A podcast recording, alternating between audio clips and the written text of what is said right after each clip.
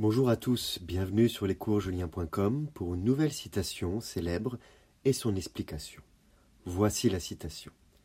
L'histoire est un roman qui a été, le roman une histoire qui aurait pu être.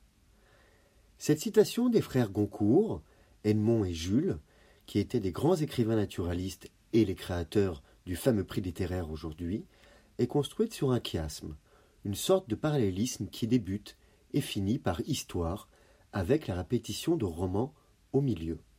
Elle nous rappelle le caractère imaginaire du roman avec l'emploi du conditionnel qui aurait pu être. La fiction romanesque n'appartient pas au réel, mais peut s'en approcher. La première partie de la citation met en avant le récit que constitue l'histoire avec ses personnages, ses péripéties, ses retournements. L'histoire est romanesque car elle met en scène les hommes. Cependant, elle est réelle.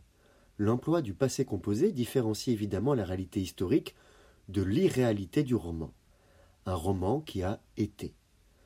La richesse narrative et événementielle de l'histoire en fait une source majeure d'inspiration pour les écrivains, notamment ceux du XIXe siècle qui voient les bouleversements politiques et sociaux se bousculer à cette époque. Ainsi, ils peuvent constituer des histoires romanesques à partir de l'histoire elle-même. C'est pourquoi nous pouvons dire L'histoire est un roman qui a été, le roman une histoire qui aurait pu être. Je vous remercie pour votre écoute et vous dis à bientôt sur lescoursjulien.com. Au revoir.